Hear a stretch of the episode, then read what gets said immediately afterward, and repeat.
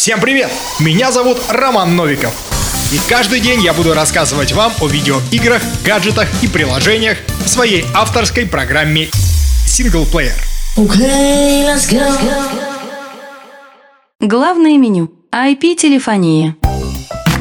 Не так давно я ужаснулся, увидев сообщение от своего оператора сотовой связи с чеком за прошедший месяц. В моем понимании всегда были условные 500-700 рублей на связь в месяц, которая включает в себя и интернет, и сообщения, и звонки. Взяв распечатку трат, я искренне удивился ценообразованию исходящих звонков. Мы с вами массово ведемся на безлимитные тарифы, в которых помимо услуг интернета есть еще и смс-сообщения и звонки. Например, в моем тарифе исходящие смс стоят 3 рубля, а исходящие вызовы 4 рубля. Я не то чтобы бабуля, считающая каждую копеечку, но цены поражают. Если смс я не пишу, для этого есть мессенджеры, то вот звонки лично я пока не могу перевести в область условного Telegram или Viber. С таким ценообразованием впору было вспомнить времена бесплатных трех секунд первой минуты разговора, когда мы умудрялись успевать сказать столько информации, что ни один рэпер со своим флоу не сравнится. Поэтому вполне логично встал вопрос IP-телефонии. Что же такое вообще IP-телефон? Это телекоммуникационное устройство для голосового общения общения удаленных абонентов. В качестве среды для передачи голоса такой телефон использует IP-сеть, через которую он подключен к прокси-серверу провайдера IP-телефонии. При исходящем звонке прокси-сервер находит в сети другие такие же сервера, соответствующие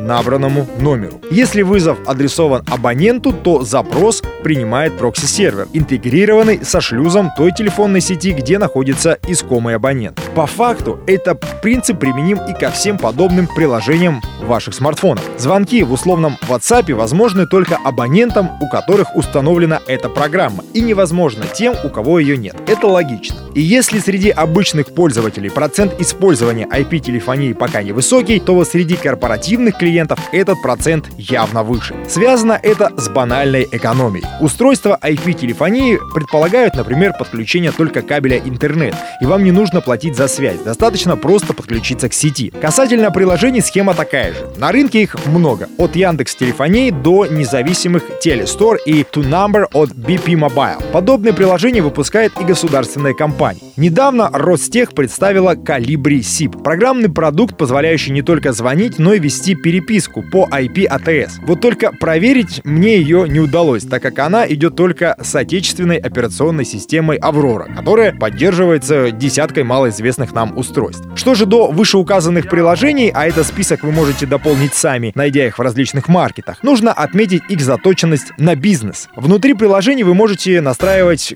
количество принимаемых вызовов, их структурирование и даже анализ. Например, у вас свой ресторан. С помощью сервиса IP-телефонии вы можете через обычное приложение на вашем смартфоне разделить звонки на три раздела. Бронь столов, доставка и корпоративная связь. И все входящие звонки будут распределяться по этим трем группам. Из недостатков IP-телефонии, конечно же, внешние телефонные вызовы. Так или иначе, звонить вне сети вам придется по тарифам телефонных операторов. Либо заставьте всех своих коллег, друзей, родственников переходить в подобные приложения и не тратьте на связь ни копейки.